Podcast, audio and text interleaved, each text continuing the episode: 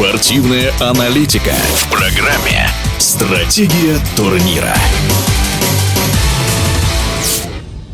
Баскетбольная Евролига очень близка по уровню игры к НБА, так считает известный в прошлом баскетболист, бывший игрок ряда НБА и европейских команд Густаво Айон.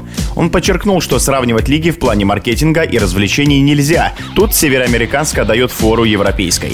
А вот что касается спортивной составляющей, то оба турнира очень близки по уровню. Схожей точки зрения придерживается и бывший баскетболист ЦСКА Виктор Кейру. По его мнению, в плане зрелищности Евролига выглядит привлекательнее.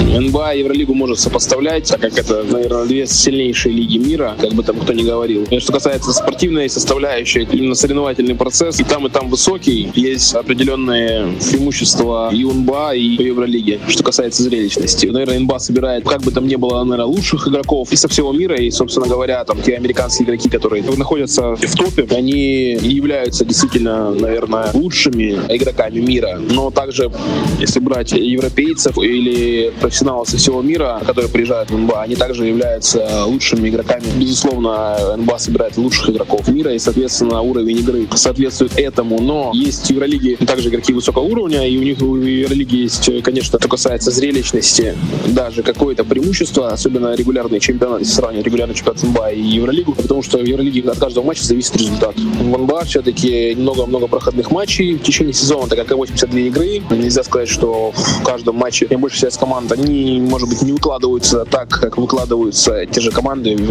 плей-офф. В Евролиге такого нету. А что касается маркетинга там, и всего остального, конечно, до НБА всем далеко. И вряд ли когда-нибудь получится создать то, что они создали. До этого еще никто не дошел. И они развиваются, и, конечно, там не дотянуться. И ни одной из лиг мира.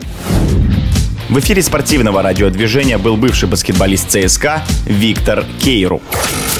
Стратегия турнира.